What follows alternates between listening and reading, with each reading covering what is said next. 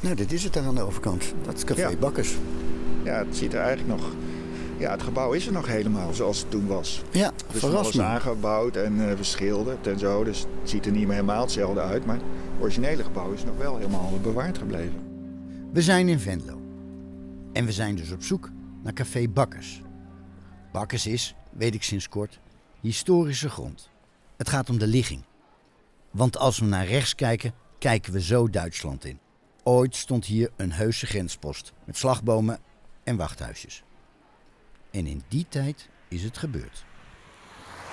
Vanuit de richting Venlo, daar kwam een auto aanrijden met eh, vier mannen erin. Twee Engelsen en twee eh, Nederlanders. En die komen hier aanrijden en die willen net eh, gaan parkeren.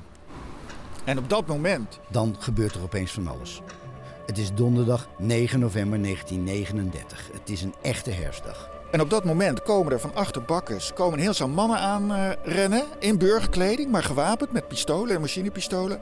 En van over de Duitse grens komt ook een auto aanrijden met een heel stel Duitsers eh, erin en erop. Die hangen aan de treeplanken en die beginnen meteen te schieten.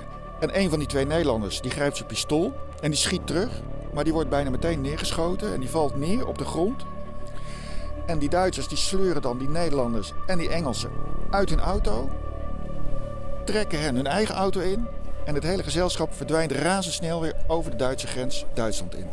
Wat is hier gebeurd? Dit is niet zomaar een schietpartij of een grensincident. Dit is het begin van een grote affaire, een internationale propagandaslag. De moordaanslag op Hitler, de Duitse oorlogsverklaring tegen Nederland in mei 1940, de actie bij Café Bakkers gaat een heel eigen leven leiden. En in dit verhaal heeft iedere partij zijn eigen waarheid. Dit is het Venlo-incident. Een podcast van Paul Ruigrok van Andere Tijden en Hubert Krijns van de KB Nationale Bibliotheek.